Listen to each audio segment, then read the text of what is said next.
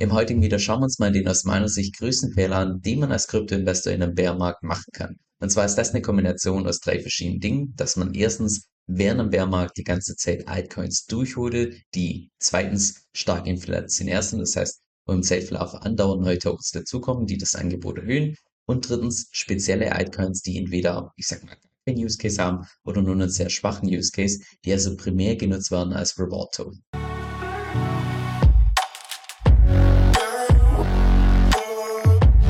Lass uns auch mal direkt mit dem ersten Punkt starten. Und zwar müsste es in meiner Community rein statistisch so sein, dass der allergrößte Teil von den Leuten, die dieses Video anschauen, dass es für die der allererste Zyklus im Kryptomarkt ist.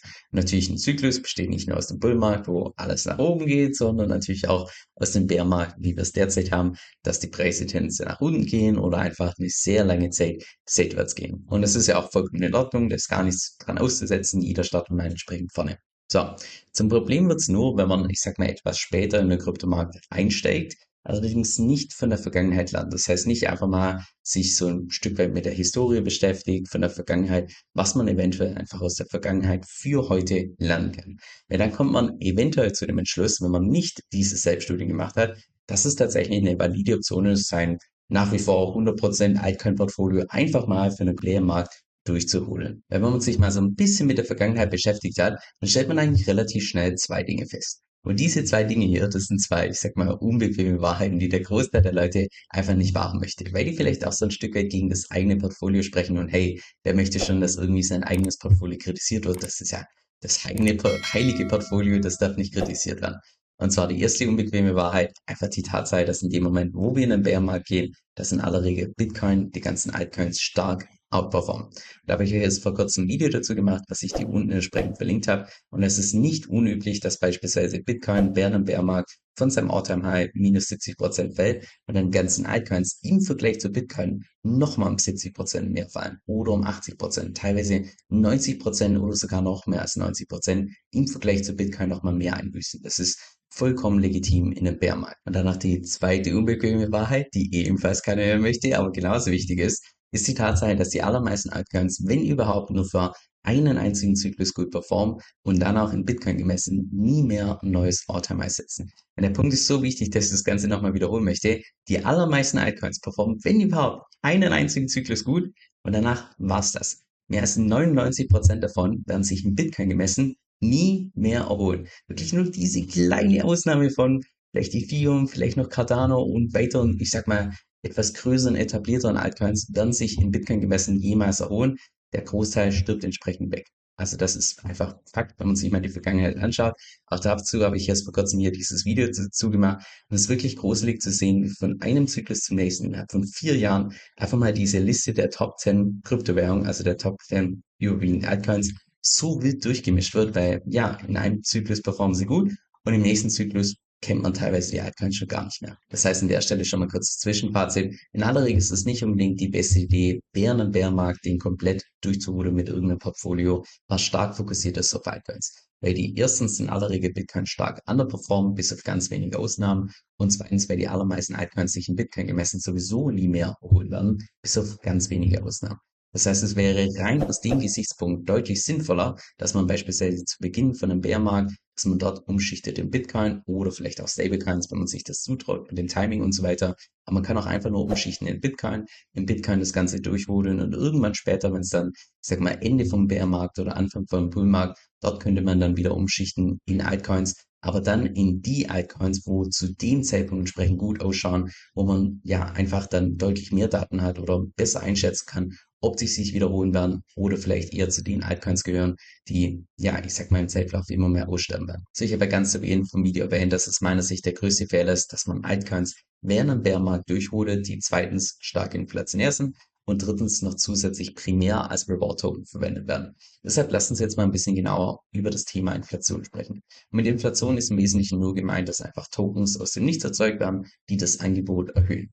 Der Preis richtet sich ja immer nach Angebot und Nachfrage und in dem Moment, wo das Angebot nach oben geht und die Nachfrage konstant bleibt, fällt der Preis natürlich. Oder natürlich auch umgekehrt, in dem Moment, wo das Angebot fällt, wie beispielsweise Ethereum mit den ganzen Burn-Mechanismen und die Nachfrage konstant bleiben würde, würde der Preis entsprechend nach oben gehen. Inflation ist jetzt auch nicht irgendwie per se schlecht oder so, sondern dient einfach primär dazu, dass man Anreize schaffen kann, Incentives schaffen kann, dass irgendwelche Leute eine Blockchain oder ein Protokoll entsprechend benutzen. Das heißt, im weitesten Sinne kannst du dir ja Inflation vorstellen wie so eine Art, ich sag mal, Werbebudget für ein Protokoll oder für eine Blockchain. Ich gehe sogar einen Schritt weiter und würde behaupten, dass Inflation in zwei verschiedenen Fällen sogar absolut genial sein kann. Zumindest dann, wenn man das Wissen hat, wie man von dieser Inflation profitieren kann, ohne dass man gleichzeitig Opfer von dieser Inflation wird. Bestes Beispiel, wenn du jetzt beispielsweise ins Liquidity Mining gehst, du bekommst dann inflationierte Tokens, hast allerdings gleichzeitig kein Kursrisiko von einem inflationierten Token. Einfaches Beispiel, zumindest bis vor kurzem noch, konnte man hier ins Liquidity Mining gehen mit dem Stablecoin DXF und anderen Stablecoins und hier hat man dann als Reward den Moneta Token bekommen, das heißt einen inflationierten Token, ohne dass man gleichzeitig das Kursrisiko hatte von diesem Moneta Token. Und dann noch der zweite Fall, wenn eine Inflationsrate ebenfalls sehr positiv sein kann, und zwar, wenn wir in einem Bullmarkt sind, dass die Inflationsrate indirekt dafür sorgt, dass ein Token doch mal deutlich mehr performt als beispielsweise ein anderer Token.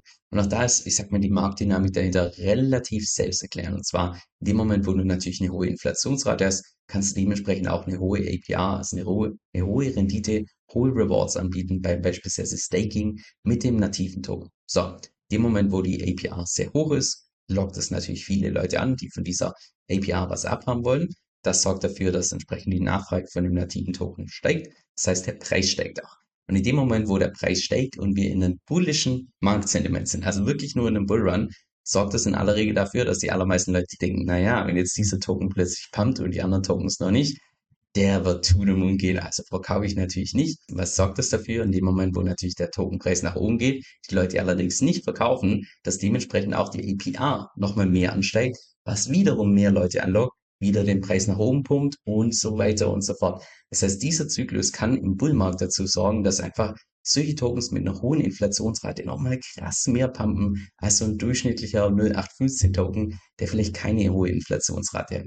Aber wie gesagt, das gilt nur in einem Bullmarkt und das ist auch im Wesentlichen Hauptgrund, warum ich persönlich ganz stark davon ausgehe, dass die best performenden Altcoins für den nächsten Zyklus werden keine Tokens sein oder keine Altcoins sein, die Stand heute schon existieren, sondern wahrscheinlich irgendwelche Altcoins, die zu Beginn vom nächsten Bullrun entsprechend gelauncht werden, eine hohe Inflationsrate haben einfach dieser, dieser positive Feedback-Loop mit diesem APR zu Tokenpreis hoch und APR noch höher, noch mehr Leute und so weiter, die das einfach maximal ausspielen. So, das sind die Vorteile von Inflation. Jetzt zu, ich sag mal, den Fällen, wo eine Inflation eher schlecht ist. Und zwar erstens dann, wenn du im Prinzip das volle Kursrisiko hast von einem inflationären Token, allerdings nichts von der Inflation abbekommst. Das heißt, beispielsweise irgendein Token hältst, wo die Inflationsrate relativ hoch ist, du allerdings keine inflationierten Tokens nochmal zusätzlich bekommst. Was oftmals bei Protokollen dann der Fall ist, dass man beispielsweise den nativen Token weglocken muss, um irgendwas freizuschalten oder den nativen Token weglocken muss, um beispielsweise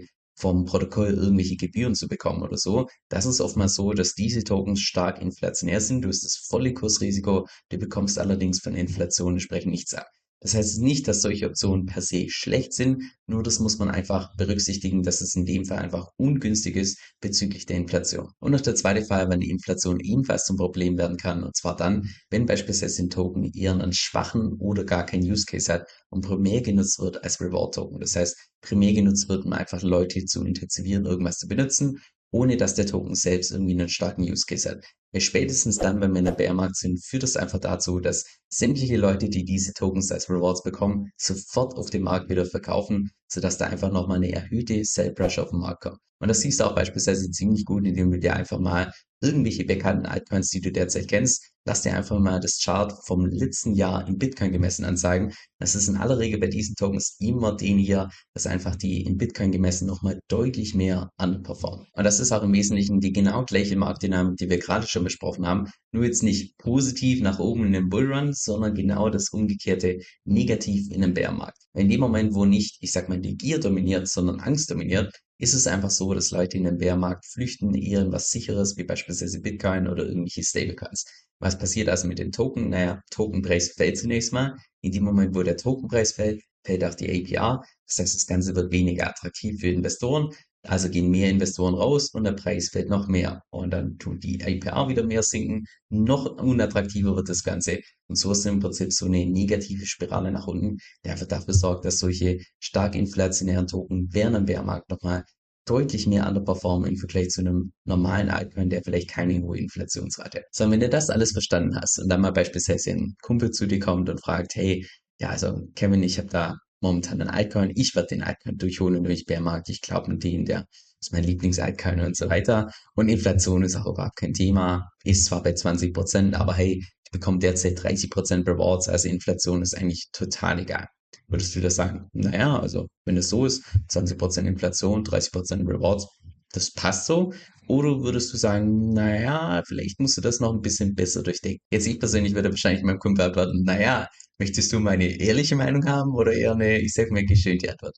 Aber im Wesentlichen sind die Denkfehler relativ simpel zu erklären. Und zwar, erstens, selbst wenn die Rewards mit 30% höher sind als die Inflationsrate von 20%, ist es beim Großteil von meiner Community so, dadurch, dass die sind, irgendwo im Dachraum, also in Deutschland, Österreich oder der Schweiz, dass sie entsprechend die ganzen Rewards sofort versteuern müssen in dem Moment oder in dem Jahr, wo sie entsprechend eintreten. Das heißt, 30 Prozent abzüglich der Steuern sind da schon in aller Regel deutlich geringer als diese 20 Prozent Inflationsrate. Dann noch zweitens, rein statistisch, die allermeisten Altcoins, selbst wenn irgendwie das irgendwie der eigene Lieblingscoin ist, die allermeisten Altcoins werden sich einfach in Bitcoin gemessen nie mehr erholen, nachdem sie einen guten Zyklus hatten. Das heißt, da muss man wirklich gute Gründe haben, dass man während dem Bärmarkt einfach weiterhin an diesen einen Altcoin glaubt, dass man einfach stark fundamental davon überzeugt ist, dass sowas überhaupt sinnvoll sein kann, so ein Altcoin entsprechend durchzuholen. Und dann der dritte und aus meiner Sicht mit Abstand wichtigste Punkt, dass selbst wenn ganz zu Beginn diese APR bei 30 Prozent sein sollte und Inflation bei 20%, Prozent, ist diese, ja, sind diese 30 Prozent nur bei unter 20 Prozent aufgrund der Tatsache, dass wir dort ja diese negative Preisspirale haben. Gerade in einem Bärmarkt, wo einfach Angst dominiert, führt es dazu, dass die allermeisten Leute sämtliche Rewards sofort wieder verkaufen. Das heißt, der Tokenpreis sinkt, dementsprechend sinkt die APR und dementsprechend ist sie innerhalb von ja, ein paar Wochen oder Monaten schon unter den 20 Prozent. Und nicht nur das, sondern dadurch, dass dieser Tokenpreis natürlich auch sinkt, ist es oftmals so, dass dadurch, dass man eben noch zusätzlich das Kursrisiko hat von diesem Token, dass natürlich das gesamte eingesetzte Kapital ebenfalls mitsinkt. Das heißt, da macht man in den seltensten Fällen tatsächlich einen Gewinn in dem Moment, wo vielleicht kurzfristig die APR höher ist als die Inflationsrate. Jetzt zu meinem persönlichen Fazit, also jetzt bitte nicht falsch verstehen, das heutige Video ist kein Appell, jetzt irgendwie sofort sämtliche Altcoins zu verkaufen und nur Bitcoin ist das Wahre und so weiter. Das ist überhaupt gar nicht meine Motivation, sondern vielmehr, dass ich einfach in meinen Umfragen festgestellt habe, dass nach wie vor der mit Abstand größte Teil von meiner Community stark fokussiert ist auf irgendwelche Altcoins und zwar meistens sogar Altcoins, die relativ klein sind und eher, ich würde sagen, hochspekulativ sind und nicht irgendwelche Altcoins, die, was ich in den Top 10 oder Top 20 entsprechend mitspielen. Und an der Stelle ist es aus meiner Sicht einfach wichtig, dass man die eigene Investmentthese regelmäßig einfach mal selbst hinterfragt, dass man sich einfach mal anschaut, wie steht es denn derzeit um diesen Coin? Wie steht es fundamental um den? Wie hoch ist derzeit die Inflationsrate? Sehen wir vielleicht derzeit so eine negative Preisspirale? Dass man das einfach mal selbst reflektiert und ganz nüchtern einfach mal sein eigenes Investment anschaut. Weil wie gesagt, rein statistisch, die allerwenigsten Altcoins, mehr als 99 Prozent davon tun nur einen einzigen Zyklus gut performen und erholen sich danach nie wieder an Bitcoin. Also was spricht deiner Meinung nach dafür, dass diese Altcoins, die du derzeit hältst, dass die zu den ganz wenigen Ausnahmen gehören, die tatsächlich im Bitcoin gemessen irgendwann mal in Zukunft tatsächlich wieder ein neues All-Time-High setzen. Und ich weiß auch aus eigener Erfahrung, dass man sich sowas oftmals nicht selbst eingestehen möchte. Und ich würde auch mal behaupten, dass es vollkommen menschlich, dass es genauso ist, dass man sich da lieber selbst irgendwie anlügt, anstatt dass man irgendwie komplett nüchtern auf diese Sache drauf schaut. Und genau deshalb finde ich persönlich auch wichtig, dass man, wenn man gerade etwas stärker in irgendein Projekt investiert ist, dass man auch regelmäßig sich einfach Meinungen von Leuten anhört, die vielleicht eine konträre Meinung zu dem Ganzen haben oder auch das Ganze diskutiert mit Leuten, die eine konträre Meinung haben, weil dann kriegt man, ja, dann kann man deutlich nüchterner auf die ganze Sache draufschauen. Jetzt das Blöde in YouTube ist meiner Meinung nach, dass es einfach so ein Stück weit safe versetzt ist. Weil wenn jetzt tatsächlich mal irgendwelche wichtigen News rauskommen, wo ich sich da ein Video vorbereitet habe, aufgenommen habe, editiert habe, da können Stunden bis Tage vergehen. Und genau deshalb benutze ich dafür meistens meinen E-Mail-Newsletter, wo ich regelmäßig meine Markteinschätzung abgebe, wo ich regelmäßig auch meine Strategie teile und nein, keine Sorge, zu keinem Zeitpunkt wirst du da von mir irgendwie irgendwie Spam erhalten, sondern im Gegenteil, ich versuche da tatsächlich, dass ich in jede einzelne Mail Tipps reinpacke, die auch tatsächlich für die Praxis relevant sind. Jetzt, falls das für dich interessant klingt, dann kannst du dich einfach bei mir auf meiner Webseite entsprechend eintragen und zwar unter kevinsoe.com-9. Das ist Kevin, K-E-V-I-N, S-O-E-L-L.com, Schrägstrich 9 kevinsill.com-9. Dieser Podcast stellt weder eine steuerrechtliche noch eine finanzielle Beratung dar. Das heißt, alle Inhalte sind wirklich nur zu Informationszwecken bestimmt.